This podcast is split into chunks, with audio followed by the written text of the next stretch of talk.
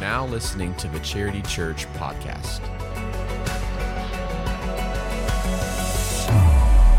Well, hello once again. It's Pastor Marty and Tommy D. and we are here with the post sermon podcast as we review this past week's sermon and uh, just talk through it. Maybe go a little bit different route than than was happening on Sunday. But Tom, how you doing? I, I'm doing well. I feel like I have a good grasp of what AI is now. Do you?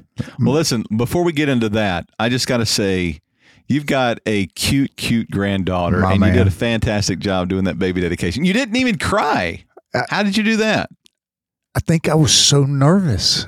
I don't know what that was about. It, I mean, you've dedicated so many of your grandkids, all of them, but I mean, No, I didn't Like- get to dedicate Adelaide. oh, So but I mean, I don't know if it's this way for you. Like, I don't get nervous per se when you get up and you talk in front of people. I was so nervous to, to do that. I was like, what is going on? But I will say you did a great job. Thanks, I man. couldn't tell that you were nervous, other than maybe just a little bit. But oh, I just love but I think kid. anytime you feel s well, you had tons. How many family members did y'all have here? we definitely boosted attendance Yes, you Sunday. did. Yeah. Gosh, I think anytime you have that many people, there's there's always a certain level of pressure Yeah. that we put upon ourselves. And so, uh, but no, it was great. It was beautiful. Thank you. It was sweet, and uh, and I, I was I loved it. I loved it.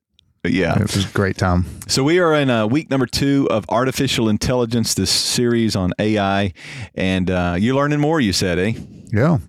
I mean, I still didn't do anything this week other than use Siri. So I'm not putting it. Wait, you didn't that- use the Chat GPT that I told Actually, you the you other day? know what? I, I told you to use I- that. I- It gave me a workout Yeah. to do at home. I've actually told people that you Yep. did that. It, it was unbelievable. I, I literally typed in, I need an at home HIIT workout, and instantaneously it just spit it out. And that's what I did. So, and so, uh, are, were you sore? absolutely. Well, then it worked. It Then did work. Yeah. So this week we uh, just continued our journey. Um, we were in Luke chapter 18 once again, and uh, and in doing so, we we kind of got down to a question that was asked by a man who's been traditionally known as the rich young ruler. It's a story that appears in three out of four of the Gospels. We call them the Synoptic Gospels: Matthew, Mark, and Luke, and um, they they carry similar stories, similar uh, events of the life of Jesus. And this is one that they all opted to put in there. And uh, the question that was raised: What must I do to inherit eternal life?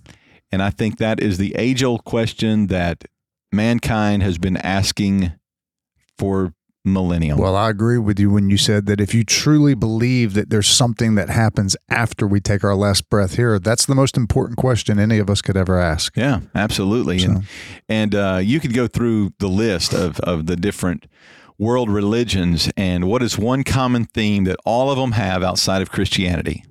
Works Yeah, like what what you do. it's all about what you do. That's right. It's all about how you perform. It's all about how religious you can become. That's right.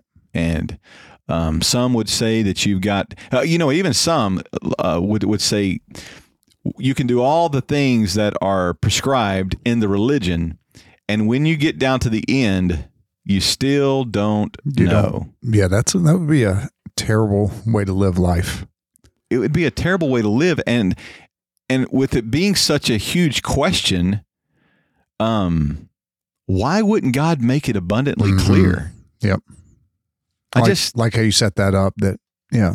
The, what what is the word you use? That would have been if God did that and and then said good luck trying to figure it out. yeah. That I don't know what word I used. I don't remember either, but it was spot on. Thankfully, he did give us the answer, and and that's the thing about Christianity. It's not what we do; it's what's been done. Yeah. And so in in this story, uh, which is a great story, it is it's one of my uh, favorites interactions because it does get really to the heart of the matter. That's right. No pun intended. He gets right down to the heart of the matter, and um and so I, I think that with it being such an important question, Jesus wants us to understand the answer to that question. And so a ruler um, asked him, Good teacher, what must I do to inherit eternal life? And, uh, you know, some even speculated this guy was possibly trying to trap Jesus because there are two different bodies of of religious authorities. They were the Pharisees and the Sadducees. And they were so sad. You see, You see, and you know why they were sad? because they were trying to do it on their own. No, why? uh, maybe I'm about to teach you something. I don't know. The Sadducees did not believe in the resurrection. They held to only the first five books of the law. That's all they did, and and and the resurrection's not mentioned in Mm. there, and so they would only hold to those. Where the Pharisees took the whole body of, of Mm. Old Testament scriptures and studied those. So the Sadducees, they were sad because they didn't believe in a resurrection. They had no hope. Yeah, exactly. Yeah. They had no hope. And so these two schools of, of thought were kind of, they had some combative moments, you know. And so some speculated that this guy was trying to trap Jesus into taking sides between the Pharisees hmm. and the Sadducees by saying, What must I do to inherit a li- eternal life? So maybe Jesus was going to talk about the resurrection. And it was going to set them uh, one apart from the other. Um, but it is the most important question anyone can ask That's right. and and we should ask it. We should wrestle with that. Well, I was just thinking because when Jesus uh, had this interaction with the rich young ruler, and he and he listed off some of the commandments, you know, don't murder, don't uh, commit adultery, um, and he listed off these things, and the the ruler said, "Well, I've I've kept all those commandments," Yeah. but this would have been after Jesus had already raised the bar. Yeah, right? Oh, yeah, on the on the sermon, Sermon on the mount, Mount. where he said but i say if you if you hate somebody you've committed murder in your heart. If you Mhm. look lustfully uh, on somebody well you've committed adultery. And i'm like whoa. Yeah, so this is after that teaching so if the guy was being really honest he would not have been able to answer i've done all those things. Yeah. But just like many others, their their belief in being right with God is all about external actions. Mhm. Because it's such a works based system that they that they're caught up in, and yeah, he does lift all, list off five of the Ten Commandments. He says, "Do not commit adultery." That's number. Do you know which number that is in the Ten Commandments? no sir It's number seven. Um, do not murder. Do you know which number that one Nope. is? It's showing one of my, the 10. I'm showing my knowledge right now. Um, He's I'm boasting. flexing. I'm boasting in my knowledge. Uh, do not murder is number six. Um, do not steal. Uh, i'm going with eight It is number eight. hey good job. i just Good know these are the second half i And do know that And then do not bear false witness Uh, we're is. gonna go with nine it is number nine. Honor your father and your mother. Yeah, number 10. Who's flexing No, now? Dang it's it. not. It's not. It was number five. Oh. It was number five. Number ten is you shall not covet, Hmm. and he didn't go there, but I did know that they were in the second half where it's talking about how you relate neighborly. Yeah, and I and when we're off the the podcast, I will show you how I memorize it. It's it's more simplistic than Good. because I'm not that I'm smart. I'm really not that smart. Thanks Uh, for I learned it when I was like eight that. years old, and I've never forgotten it. And so, uh, but he gives off these five Ten Commandments, and every one of these, every one of these, are talking about how to be neighborly That's right. how to treat your neighbor, which is another place that Jesus, you know, had interaction with religious rulers or with religious leaders, and they asked him, "Who then is my neighbor?" Right, Mhm. and he went into the story of the Yeah. Good Samaritan. Again, I think that was one of the examples where they were trying to trap him Yeah. or trick him. Oh yeah, It never sure. worked out well when people God. tried to trap Jesus. Oh, way too wise for that. Way too wise. And so, uh, whenever Jesus heard him say that, he says, "So why do you call me good?" Which I think that was an interesting Yeah. uh, little interaction there. He says, "No one's good but God alone," and so Jesus was making the connection between himself and God. Um, and you know, people would would discount that Jesus ever claimed to be God. But in many subtle ways like this, he often did. And then he did come right out and say, I and my father are one. But um, so the guy said, All of these I have kept from my youth. And, you know, I believe he's speaking in the presence of a good teacher, the good rabbi. I think he really, He was being genuine. I think he was being genuine. I think he was. He was probably raised in a good, solid Jewish home. And uh, he, he did have a good relationship with people. He was morally astute. He was a he was a good little Jewish boy. And so uh, you know, Jesus gives this little um, interaction, and in Matthew's account, he adds that um, love your neighbor as yourself. So is what it is. Is he said, all these things I have kept from my youth. And before that, you know, Jesus lists all these other things. And I think it's in Matthew that he says, love your neighbor as yourself, as, as a little extra on there. Um, but Jesus was actually in this conversation, he was laying the foundation for what would ultimately show the man that in practical terms, he had not loved his neighbor or would not be willing to love his neighbor because he was about to set him up to, to reveal something about his heart. And that's where Jesus always gets us. Absolutely. So, and for this guy, it was his money. Yep. Right. It was. But you asked a, a great question, and um, you know, for for you, maybe it's your money. For you, maybe it's your job, and you you gave a lot of practical things that we can kind of hang our hat on. Um, and if we're not careful, they become idols. Mhm. And so the question is, what idol uh, do we have? A personal question for each of us that hinders us from becoming a fully devoted follower of Jesus. Oh yeah, because Jesus looked at him and says, "There's one thing One you still thing. lack. One thing I you still lack." he gulped. Uh, you know, I was thinking about this. And I didn't mention this on Sunday, but I would like to stand before Jesus and and and, and if he was going to list the things that I lacked, I wish it would just be one thing. Oh man, You know? yes, Um, but but but it wasn't that he was he had done he was perfect except for one thing. What Jesus was saying is that there's there's something that in all of your Christian activity and all of your religious service and all of the way that you're treating all these either these other people, there is something lacking. There's one thing lacking in all of those. Sure, you're taking out the trash. Sure, you're being obedient, but there's something missing. There's something missing. There's something that you're lacking in all of those things that you are doing. This is an area that you are deficient in. And what was it? for him, Yeah. it was his money. It, well, it was his. It, yeah, it was his money, but it was his heart. Yeah. Right.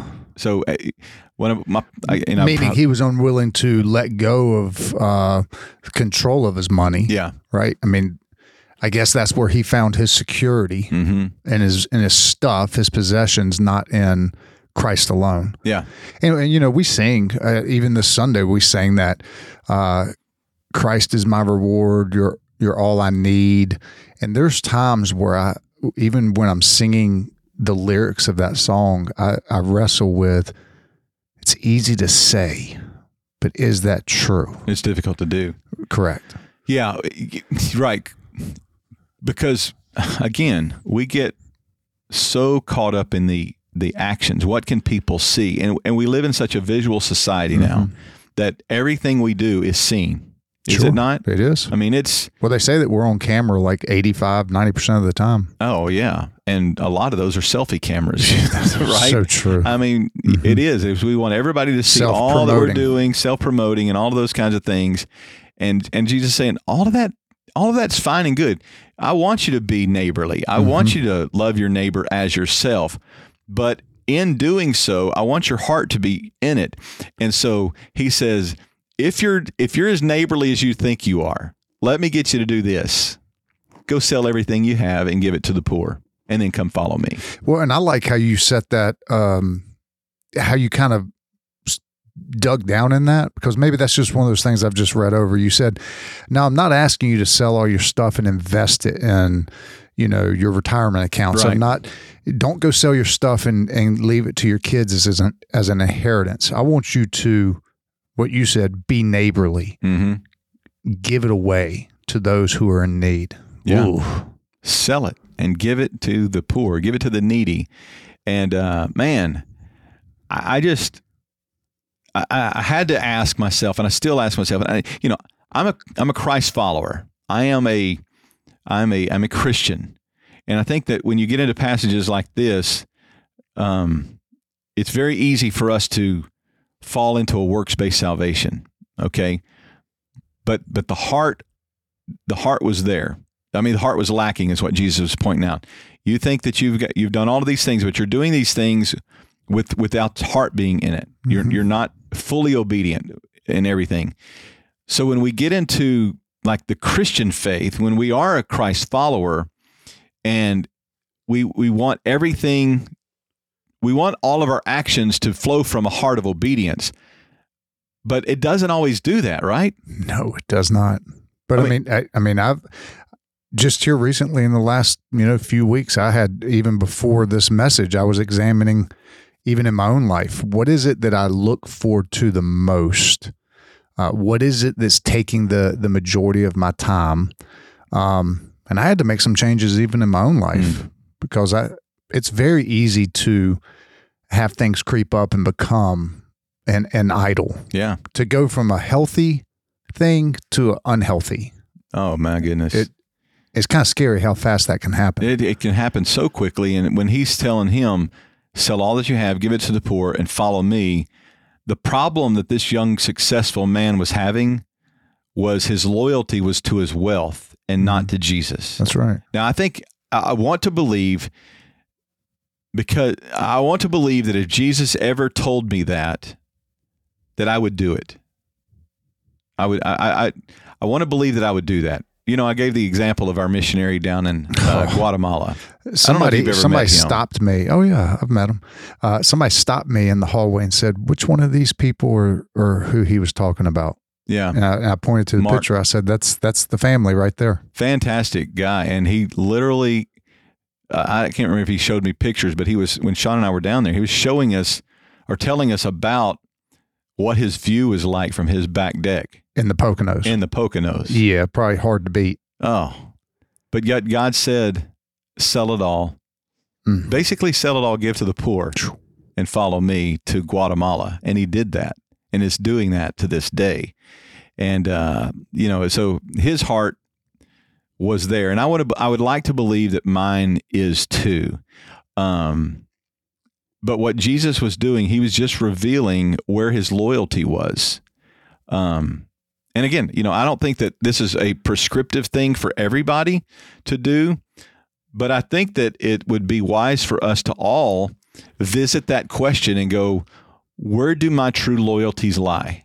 Is it in my stuff? Is it in I think sometimes it's in family. hmm You know, I think it's sometimes is in career. It's in it's in success. It's in whatever. Um, is that where my loyalties lie, or am I really loyal to Jesus? But this man's obedience lacked something that mattered most to Jesus, and it's that his heart was not there. And Jesus wants our heart. Well, one of the the good assurances that you gave us is that you know for those of us, if you're willing to surrender, if you're willing to give it all and follow Him, that a tremendous reward reward awaits us. Mm-hmm. Um, it was kind of cool. After I pointed out the picture to the person who asked me, Yeah. the person kind of grinned and they said, But you know, I bet he's experienced some riches um, that you and I can't even fathom just Oh, as yeah. a, a result of that obedience. no you doubt know? about it. So, And when you go there and visit him, and one of these days, I'm sure we're going to be able to take a, a team down there. We tried to take one last year, but we just didn't get enough. Um, but when you get there, you'll realize that that man is full of joy. joy. Yeah, joyful. So full of joy. Yep. Absolutely. He doesn't regret that decision. Not at all. Not not no indication of that whatsoever. And so uh, you know, and Jesus Jesus wants us to know that following him wholeheartedly like that is absolutely worth it. It's worth every sacrifice we will ever make for him.